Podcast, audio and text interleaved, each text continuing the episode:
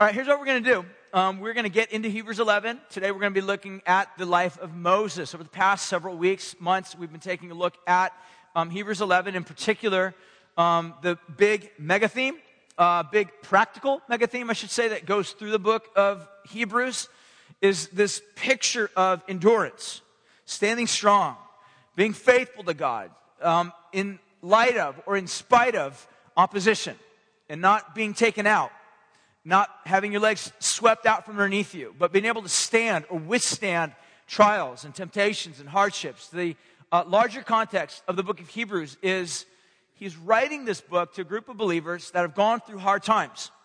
Um, they start out following Jesus, following God, um, serving the Lord, and what had happened was things got difficult.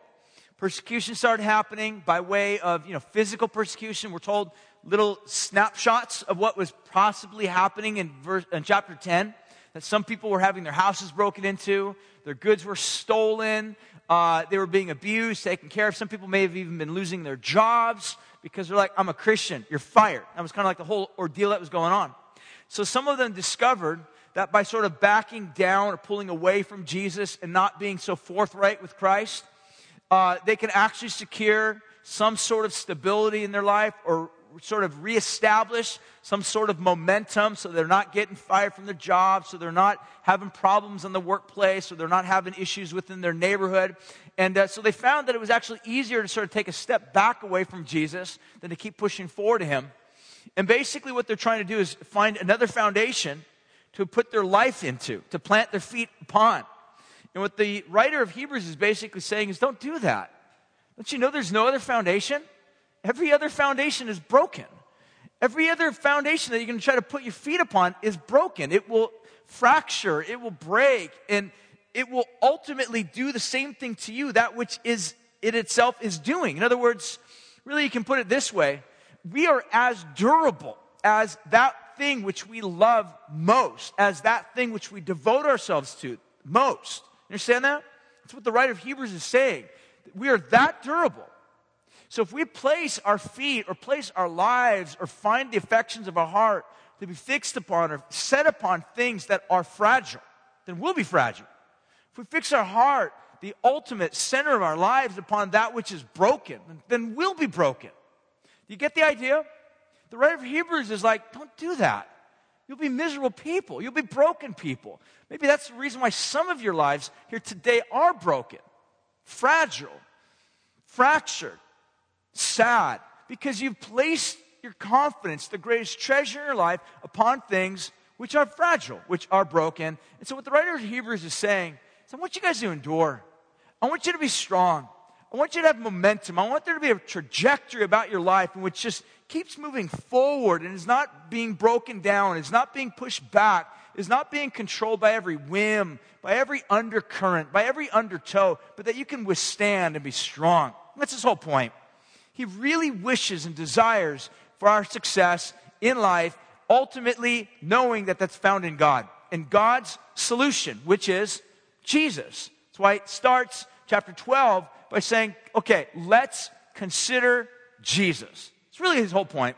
So the mega theme of Hebrews is Jesus. The practical mega theme of Hebrews is having endurance, confidence, in Jesus so that we don't fall. So, what I want to do right now is I'm going to read uh, the section of scripture that we're, we're going to be talking about here today because the writer of Hebrews writes in such a way, especially in chapter 11, where he basically reminds the people to whom he's writing. He's like, Don't you guys know that everybody who have ever, who's ever tried to live for God, who's ever followed God's pattern of life, who's ever followed God's reasoning or thought patterns, is going to find themselves in conflict with the world? They're going to find themselves in conflict even with themselves, with their own environment. There will be pushback. Expect it. But those who have confidence in God, those who trust God, even though what may appear to look like a path that leads to disaster, really, in actuality, is a path which God is trying to help you to avoid a disaster you don't see. You understand that? But we oftentimes don't believe that. We really don't. Because we, we're like a little kid that's convinced they know what's best. And even though dad's like, don't go play in the street, I promise you it's really not good. All right? We're like, no, it's best. Street is the best. That's the place where we want to play. And then we get hit by a car and it's over, right? And the reality is we just, we live like that. And the writer of Hebrews is saying, you guys have confidence in Christ. Look to Jesus. Realize everybody who's looked to God, who's followed God's solutions, who's followed God's pattern of life, have always had pushback, have always found themselves in difficulty, whether it had been Abel choosing to offer a better sacrifice, whether it was Sarah, who she's 90 years old, she's going to have a baby, whether it was, you know, Noah, who's basically ordered to build an ark in the middle of Fresno. I mean, anyone, everyone, everybody had pushback. And basically, his point is just trust God. Because what may look like a disaster really is God trying to save you from a disaster that you don't see. Okay? So I'm going to read the passage. Uh, each of the sections, each past few weeks, we've been looking at the various cameos, various you know snapshots of these uh, people's lives. And today we're on Moses. So with that, we're going to jump in, taking a look at the life of Moses. So if you guys have Hebrews chapter 11 open, I need to get there myself, and then we will read beginning at verse 23 and about verse. I'm going to probably read verse 29. It says this. By faith, Moses, when he was born, he was hidden for three months by his parents because they saw that the child was beautiful. And they were not afraid of the king's edict. By faith, Moses, when he was grown up, he refused to be called the son of Pharaoh's daughter, choosing rather to be mistreated with the people of God than to enjoy the fleeting pleasures of sin. He considered the reproach of Christ greater wealth than the treasures of Egypt, for he was looking to the reward. By faith, he left Egypt, not being afraid of the anger of the king, for he endured as seeing him who is invisible. By faith, he kept the Passover and sprinkled the blood so that the destroyer of the firstborn might not touch them. Verse 29, and I'll read this, even though uh, Pastor James actually will be teaching next week and be touching on this particular scripture. I'll read it now. By faith, the people crossed the Red Sea, and if on dry, as if on dry land, but the Egyptians, when they had attempted to do the same, they were drowned. Let's pray. Father, we ask you right now that you would help us, as this is your word. We want your word now to take root and effect in our hearts and our lives. And we, for that to happen, God, we need your spirit. We need the power of your spirit to come upon us, to strengthen us, to enable us to open our eyes, to help us to see things that we're not normally prone to see. So we ask God, just give us the favor that we need. Help me to be able to clearly communicate and convey your word, God, so it brings glory to your name and uh, reveals the path of joy for us to walk down. And we ask these things in Jesus' name we pray. Amen. What I want to do right now is I want to basically take a look at the life of Moses as we looked at, and as we read. And in essence, what we begin to see is that through Moses' life, is there's essentially five major areas of crisis throughout his life. But with that being said, what we're going to begin to realize is that because the writer of Hebrews has in his mind this concept of standing strong in the midst of all this, he uses the word endurance. And I want to make sure that you guys understand the word endurance because it appears in chapter 11. It also appears in, I think, chapter 10. Uh, the word that appears in uh, chapter 11 and chapter 10 are actually different, but they're both translated endurance. So they're very, very similar. I want you guys to know what they are. The first word that's basically translated as endurance in this particular chapter is kartereo, and it basically means very similar definition to what the other one, but I'm going to give you guys the other definition um, because it's the more common one throughout the New Testament. It's the word uh, hupomeno. And it basically means this. There's two words in there. The word hupo, we get the English word hyper. The word meno basically means to stand or to stand firm or to stand against. So you take the word hupomeno, it's the idea, if you were to translate it almost literally, or transliterate it into the English, it's like to hyperstand. To hyperstand. And I think the concept of the picture that's trying to be conveyed here is that you stand against something that's pressing against you. I, I love the picture of, you know, when you go to the beach and you go out in the water, you kind of waist high, chest high, kind of walk out in the water, just kind of hang out there. And have you ever just stood there, you let the waves attack you? And the whole point of the game is to just kind of stand there. You know, put your legs out, make sure that they're firmly rooted in the ground. And when the waves come, they beat against you, they hit against you, and the whole goal is to kind of stand. So when the wave knocks you and hits against you, once it goes past you, you're like still standing. That's the whole goal. That is hupomeno. That is hyperstanding. And that's the picture.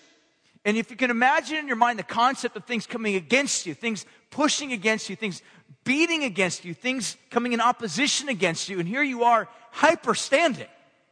Whatever those things of oppression or opposition or pushback are, the goal, the purpose, the desire of the writer of Hebrews, ultimately the desire of God, is that you would hyperstand, that you would push against them. That, you know, the writer of uh, Romans, Paul says something like this He says, I want you to be more than conquerors.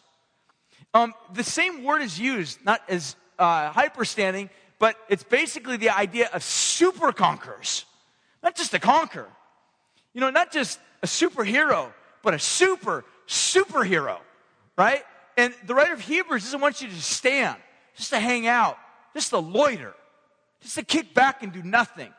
But in the midst of pushback, in the midst of tension, to hyperstand. That's the picture.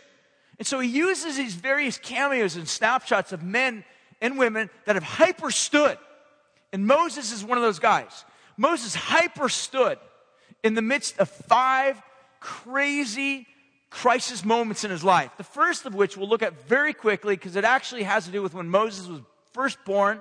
It had to do more so with his parents. I'll read you the story uh, in this particular context. Verse, uh, the first one in verse 23 says this By faith, Moses, when he was born, it says uh, he was hidden for three months by his parents because they saw that the child was beautiful and that they were not afraid of the king's edict. Um, we're told very little about Moses' mom and dad. We know that their names were Amram and Jochebed. Exodus chapter 6, verse 20 tells us that. Other than that, we don't really know much about them. They were from the tribe of Levi, which uh, other texts later kind of give us some sort of indication that it was the, the tribe of Levi that was actually faithful to God during the times of sojourning, during the times of exile in Egypt. The rest of all the other tribes worshiped idols. Everybody else has sort of capitulated to the sinfulness of the the, the empire there in Egypt, uh, except the Levites. So here's the Levites Jochebed and you know his, his mom and dad.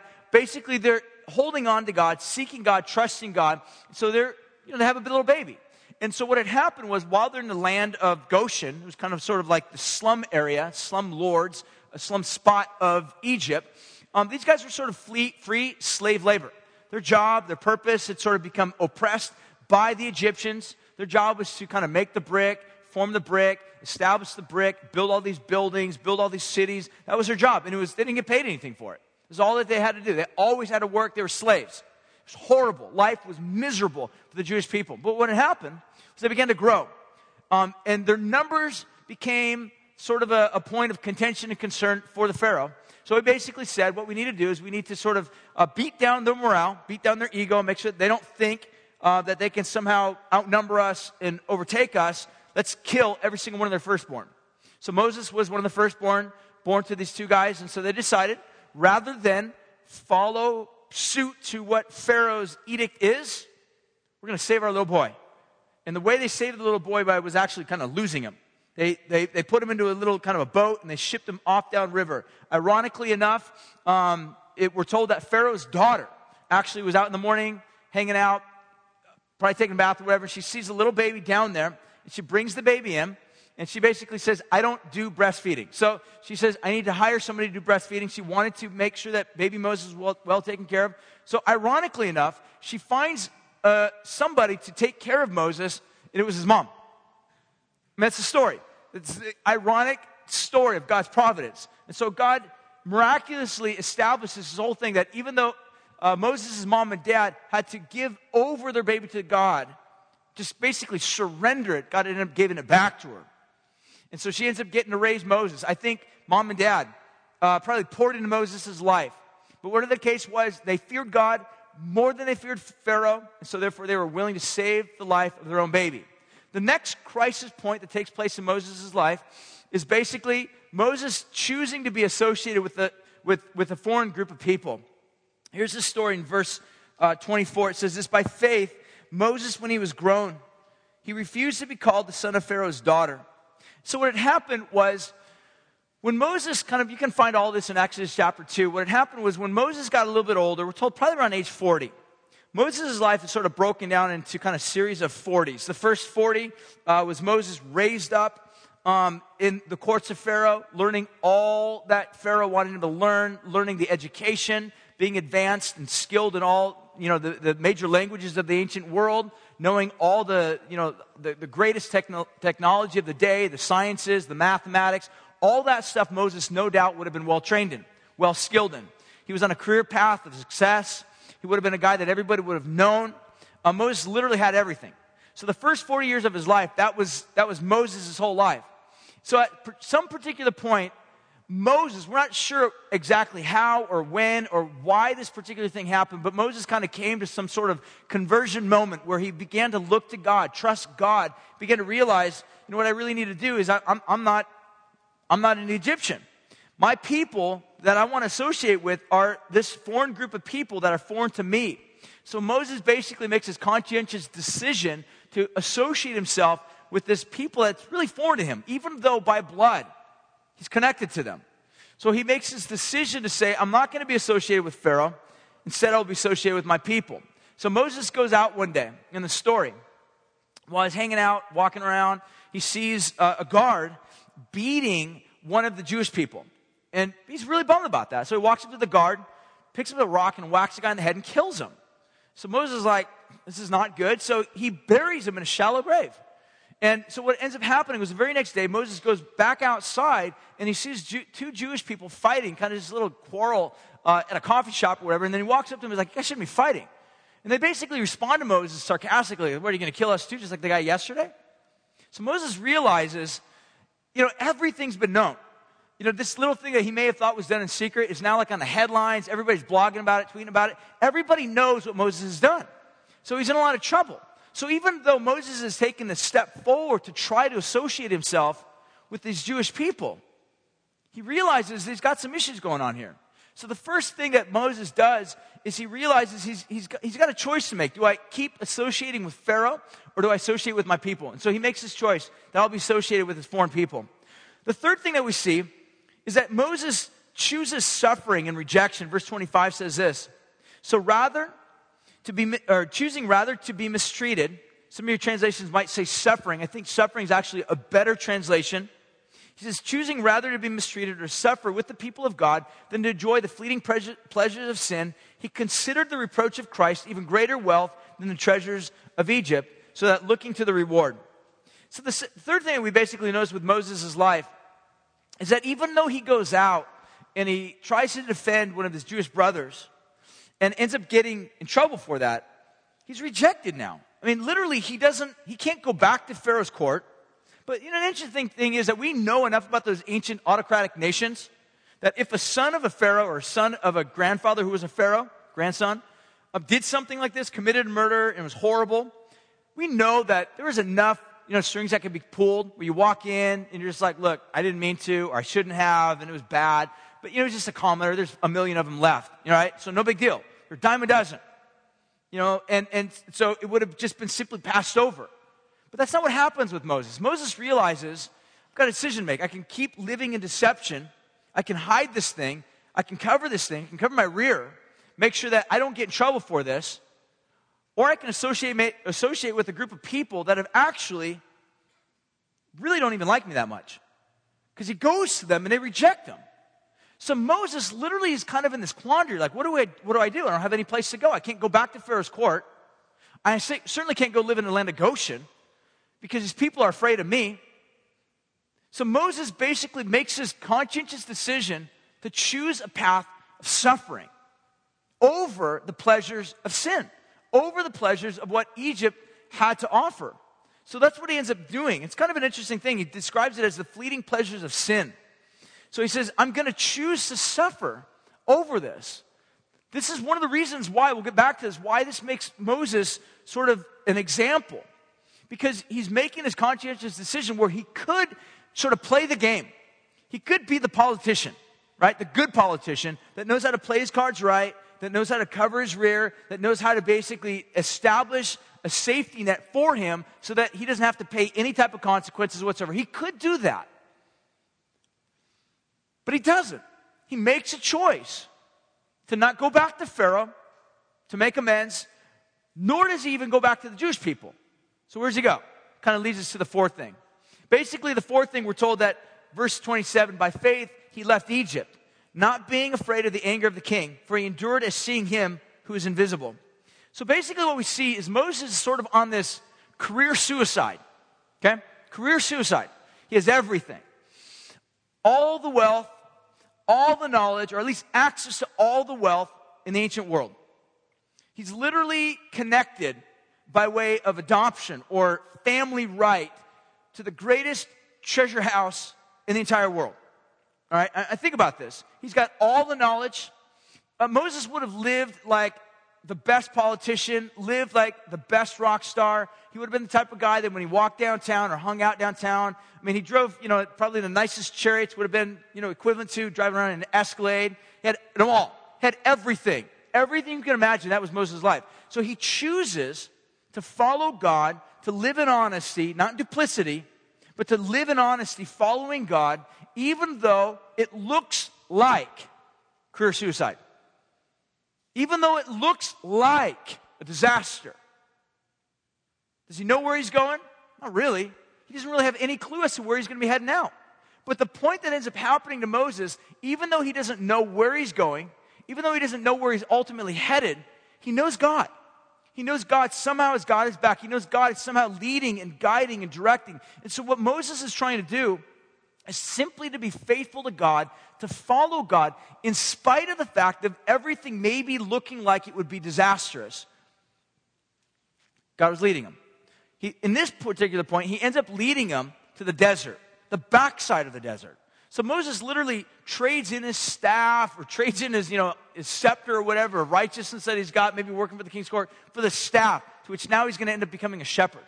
For the next 40 years, we're told Moses was a shepherd, hanging out in the backside of the wilderness, what would look like doing nothing. I mean, were there times that Moses kind of wondered, Lord, you know, I, I, I thought you called me to be a deliverer. If I'm going to be a deliverer, it's kind of hard to be a deliverer with no people to deliver in the backside of the desert. So Moses makes his conscious decision that even though he doesn't understand the fullness of what's going on, even though he's going to live in the backside of the desert for 40 years, he's just going to follow God. And the reality is, over the next 40 years, here's Moses, in a lot of ways, learning what it means to be human.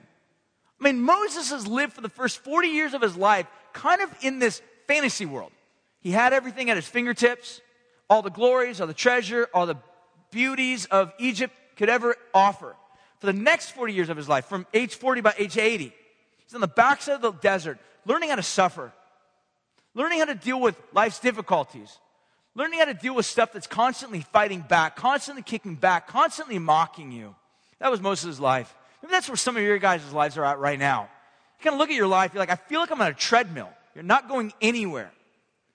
You feel like, I feel really far from God. I feel really distant. I feel like there's a lot of dryness in my life. You're in a desert. You understand that? You're in the desert, just like Moses was in the desert. You're in a place where, in a lot of ways, it's God molding you, God shaping you. Don't despise the desert. Realize it is the place, it is the place that God uses to mold us, to shape us. First 40 years of Moses' life, he learned how to be a deliverer by learning the ways of Moses, or learning the ways of Pharaoh, learning the ways of Egypt. The next 40 years of life, in a lot of ways, it was unlearning a lot of that stuff. It was unlearning what it meant to be confident in self. It was unlearning all sorts of things. He needed to be reprogrammed, deprogrammed, and then reprogrammed.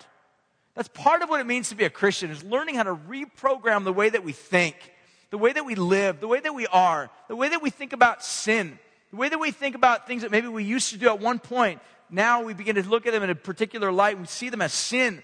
It's actually kind of an abomination to God, something that God hates. That's something that God fiddles around with or messes around with, but actually God hates. He hates sin. And begin to realize how much it is that we need to unlearn and relearn. That's where Moses was 40 years. Backside of the desert, turned his back on all the glories of Egypt, and here he is, suffering, living on the backside of the desert. The final thing is this we basically see is that Moses ultimately was choosing to confront these powers that would be. Uh, verse 28 and 29 kind of give us these little snapshots of them. Verse 28 says, By faith, he kept the Passover and he sprinkled the blood so that the destroyer of the firstborn might not touch him. So, the first great power that be, most of us are familiar with the story, was God said uh, when he was bringing Moses back. By this time, Moses is 80 years old. He goes back into Egypt. He goes back to actually confront Pharaoh. It's a new Pharaoh this time.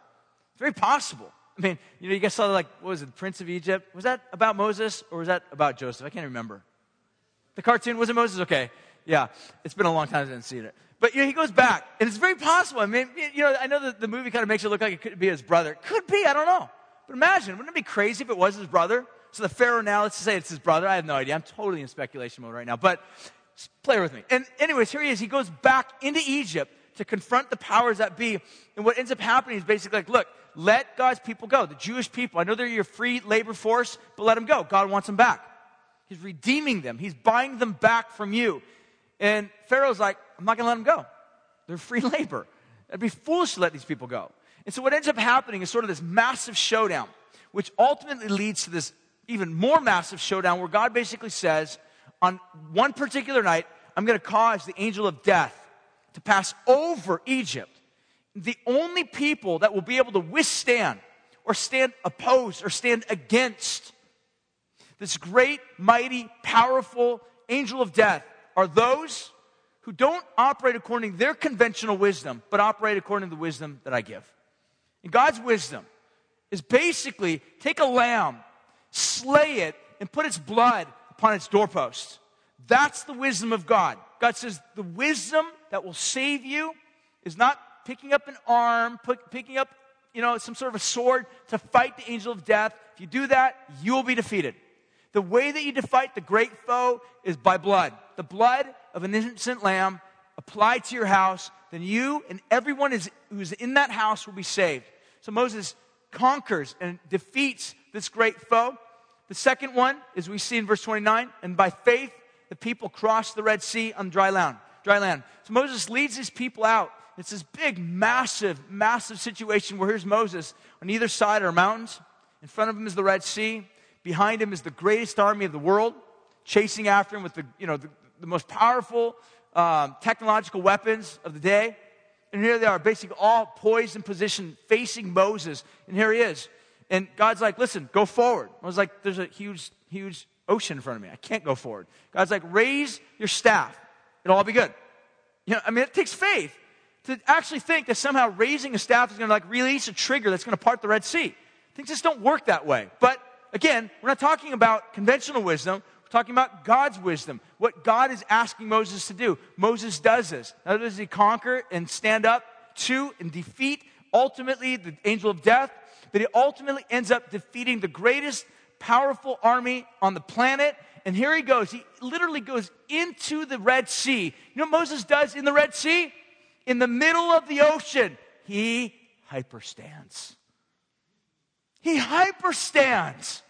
He endures as if he's seeing God taking care, taking charge, taking control of the whole entire circumstance. That's what he wants for us to see. I want to wrap this up basically with two simple things as to how Moses was able to hyperstand. The first thing I see with Moses is that he regarded God. He regarded God. Take a look at verse 26. He considered the reproach of Christ greater than the wealth of the treasures of Egypt, for he was looking to the reward. The first thing that Moses does is he remembered. The word regard basically means to remember. It's kind of a calculation word. It's the idea of basically considering something, reckoning something. Uh, it appears a lot in the New Testament. It's the exact same word that appears uh, in Philippians uh, chapter 3, verse 7 and 8. Some of you guys are probably familiar with it. Here's what Paul says. But whatever gain I had, he says, I counted as loss for the sake of Christ. So here's what Paul's saying. Says, I, look, I had a lot of good stuff, a lot of good things that were going on in my life. But he says, today, now, currently, from this vantage point, in this position, I look at the accumulation of everything that I had, the accumulation of all the wealth that I had, accumulation of all the knowledge that I had, accumulation of all the religion that I had, all the righteousness that I had, all the abilities that I had, the gifts that I had, the talents that I had, the goods that I had. He says, I reckon, I count, I consider them is nothing but trash compared to Jesus. Let me make something real clear. Christians are not ascetics, nor are we stoics. Let me, let me explain what I mean. Christians are not people that basically depart from society, depart from culture, and say, then we just dismiss everything. We wipe ourselves clean from anything that's in the culture, anything in this world. That's not what Christians do. Christians shouldn't live like that. We shouldn't live detached from the culture around us. But what Christians do is they recognize that everything we have, our spouses, our kids, our careers, our homes, our cars, our multiplicity of televisions in our house, everything we have has its rightful place under the submission of Christ. And because we place them there, that means that we are the freest of all. We can be the freest of all people to use these things and not be trapped by them, not be controlled by them. They're not idols to us. We don't worship them. We're not held by them. We don't build our lives on these fragile things that break. You understand that? Christians are people that recognize the supremacy, the greatness, the power, the might of God. And in doing so, in doing so, He becomes the greatest treasure and we reckon, we consider the vast worth, the greatness of Christ, that He and He alone is our great hope and desire. He's better than anything that we can build our lives upon. Let me give you the way C.S. Lewis put it. Couldn't say it better than him. And no sermon's really complete without quote from him, anyhow. Okay, here we go.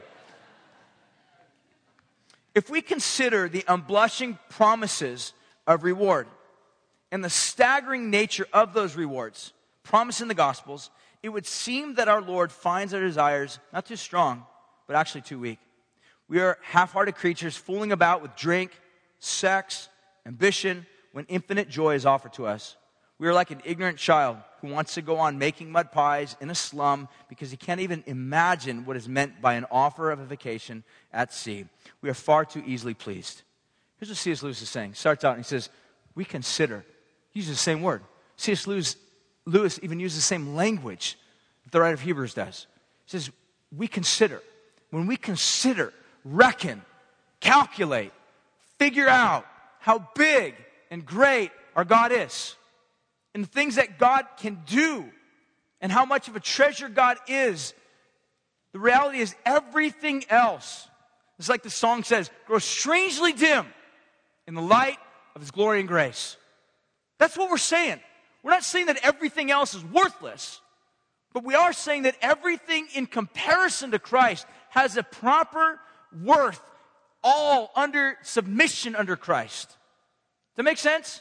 Because what ends up happening, if your center of value, if that which you love most is something that's finite, that's breakable, that's fragile, then you too will be breakable and fragile. Let me give you an example.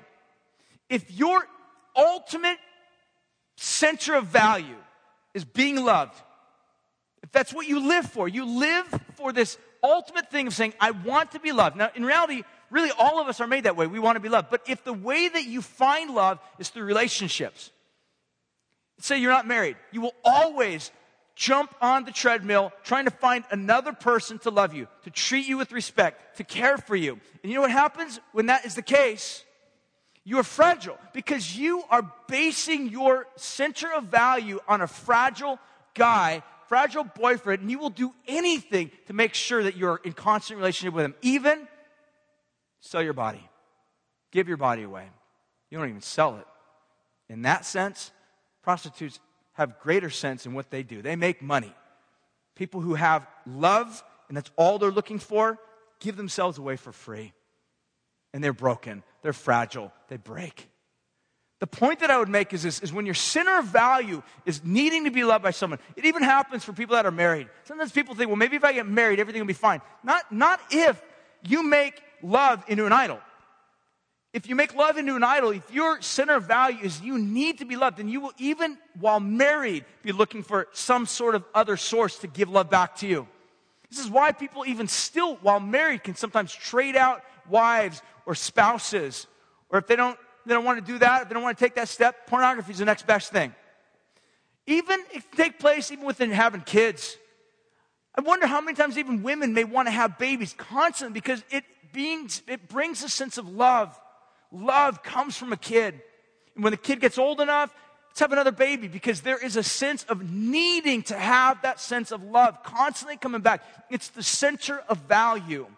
When the center of our value ultimately, supremely in our life, we are only as durable as that thing which we love most. And the writer of Hebrews is saying, guys, Moses saw God as being the greatest. Moses loved God as being the greatest. That's why Moses was able to hyperstand.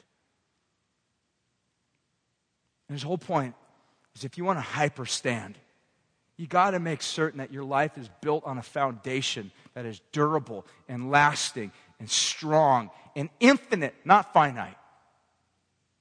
Om- om- omnipotent, not impotent. You got to build your life on God and His solution, Jesus. That's His point. The second thing that we see is this, and we'll wrap it up here, is He saw God. Take a look at verse 27. He endured as seeing Him who's invisible. It's kind of an interesting little statement the way he kind of puts it. He saw Him who's invisible. I mean, we know later on in the book of Hebrews, he actually describes uh, God as being this invisible God that no one has ever seen God and lived at any time. So we got a kind of a little bit of an interpretive challenge here. What does it mean to see God uh, if we can't see God? I think what he's basically saying is that he saw God in what God had done, in God's works, in God's word, in what God had done. Now remember, Moses, you know, he wrote the first five books of the Bible. And so I don't, I don't think he had written anything at this particular point. So he didn't have like a pocket Bible to whip out, start reading. He's hanging on a rock. He's like doing his devotional time. His divas kicking back in the Sinai Peninsula. And he's kind of reading the Bible. It's like, oh, I wrote that. It's good stuff. It's not what he's doing at all. At all. And so all he has is what he's seen God do in the past. All he's got. It's all he's got. He's got God's word. He's got God's works to look at, to understand, to be reminded of. And that being said, he basically realizes that he's got to preach to himself. He's got to see God. And I think the way that he sees God is by reminding himself what God has done. In other words, he's doing exactly what one of my favorite preachers, guy by the name of Dr. Martyn Lloyd-Jones, described. Is that he says, we got to preach to ourselves. In other words, we got to all learn to be good preachers. That means we preach to ourselves. Martyn Lloyd-Jones talks about, he says, all of us hear voices. And the voices that we oftentimes hear are voices that come to us and they say things that sort of put us down. They describe us as being, you know, losers. They remind us of the things that we've done yesterday that we failed to do, things that we should be doing tomorrow. What ends up happening is we get sort of this burden that gets mounted up on our shoulders and we don't, we feel nothing but the weight of the sins of this world rather than finding freedom from God. And so basically what he's trying to say is that we need to preach to ourselves, to remind ourselves of what God has done Remind ourselves of what Christ has done. That's what Moses did. He's preaching to himself. And through preaching to himself, he's seeing God. And as a result of that, he's able to walk away from the treasures of Egypt. Because of that, he's able to associate himself with a group of people that are going to deny him and reject him anyhow. But you know, the reality is, for every single one of us in this particular room, all of us, we can see something that Moses didn't see. We actually have a better vantage point. We have better perspective than Moses had. Because for us, we can look back and what we see is we see one who, like Moses, but even in a far more infinite way, left not a palace of Egypt, but a palace of glory and entered into a world. We see one who, like Moses, who associated himself with not just a tribe of people, a small group of people, but Jesus takes upon himself flesh and bone, becomes a man. God, God incarnate becomes a man in the flesh. Jesus steps into our world from glory into this trailer park we call planet Earth. That just like Moses was choosing to be rejected and despised, going to a nation, even though he knew it was going to mean something quite difficult, maybe even a death, there was one like Moses who actually did enter into this world who was despised, who was rejected, who suffered at the hands of those to whom he came to save. We see Jesus ultimately what looked like disaster in his life. The cross looked like a story of disaster. The life of man in his mid 30s had great promising career ahead of him, great speaker, drew audiences, could sign book deals, go on Oprah. Everything seemed to be great for Jesus' life until age 33, everything was cut short. It looked like disaster.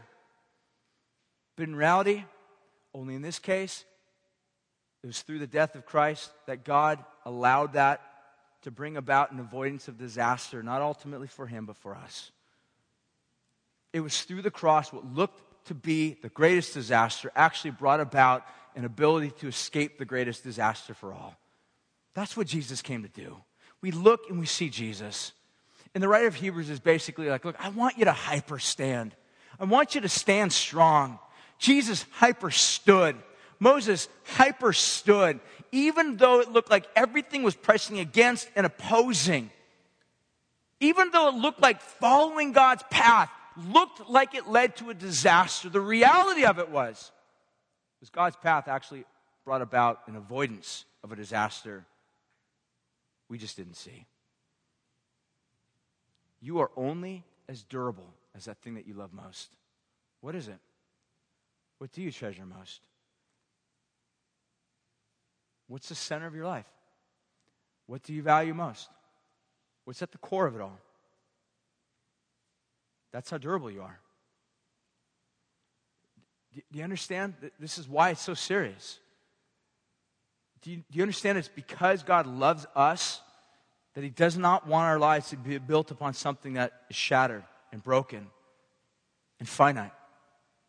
Some of us keep going on and on in our lives on this broken treadmill, and it keeps breaking down, and we keep breaking down, and we keep losing because the thing that we keep trusting and keeps letting us down keeps breaking, we try, keeps breaking. We keep trying to find something else to patch it up, and it just keeps breaking. Do you know that God doesn't break? Do you know that God doesn't grow tired? Do you know that God doesn't die? Do you know that God is infinite? He will live forever. Those who trust Him will too live forever. This is how great the love of God is. He sent Jesus into this world to show us the brokenness, not only of our own lives, but the lives of everything else around us, so that we could see His infinite value and worth and place our confidence and trust in Him, like Moses did, like Sarah did, like Abraham did. And I hope, like you too. We're going to worship, we're going to sing. We're going to respond to God right now. We're going to sing songs to God for what He's done. It's a way for us to respond to what He's done. We're going to sing to Him. We're going to confess sin to God. One of the best ways to show and demonstrate our confidence and trust in God is to just say, Lord, I confess my sin to you. I lay it at your feet. God, my offense in loving other things other than you, that's, that's an offense. I've, I've turned my back on your infinite love and stability and strength and grace and I've loved, I've had this love affair with other things. I've loved myself. I've loved other things that keep breaking down, and therefore I keep breaking down. You understand that? Confess that to Him. We're going to partake of communion. We partake of communion because it reminds us of what Jesus did for us on the cross. If you're here this morning, you're not a Christian, I encourage you, sing with us, confess sin, but don't partake of communion unless you have a relationship with Jesus. Really, it really boils down to communion is being in fellowship, in relationship with Christ. So if you're not a Christian here, I encourage you, partake of communion if you want to confess sin and trust in Christ. For the rest of us, let's remember what Christ has done for us on the cross. That's a way for us to preach to ourselves. And in doing so, ask God to help you to hyperstand, like Moses hyperstood, like Jesus hyperstood, looking to him, confessing your sin to him, trusting in him. Jesus, we thank you for the cross. We thank you that we can look to it and realize that even though what looks like the greatest disasters in our lives, trusting you is always the best path. Because, Lord, you are always really trying to divert us from even a greater disaster that oftentimes we just don't even see. We confess we most often don't see the disasters that are just on the other side. So, God, right now we want to trust you and place confidence in you by confessing sin, by giving our tithes and our offerings to you, by asking you to wash us and cleanse us and helping us to kind of work through things that maybe we need to do in living out in obedience and following you. Fixing our eyes upon Jesus, making sure that there are no idols in our lives, nothing else that's sort of propped up higher than or above you, Jesus. So help us, we pray right now worship you, as we sing to you, as we confess sin, as we partake of communion, as we give our tithes and offerings. We love you, Lord.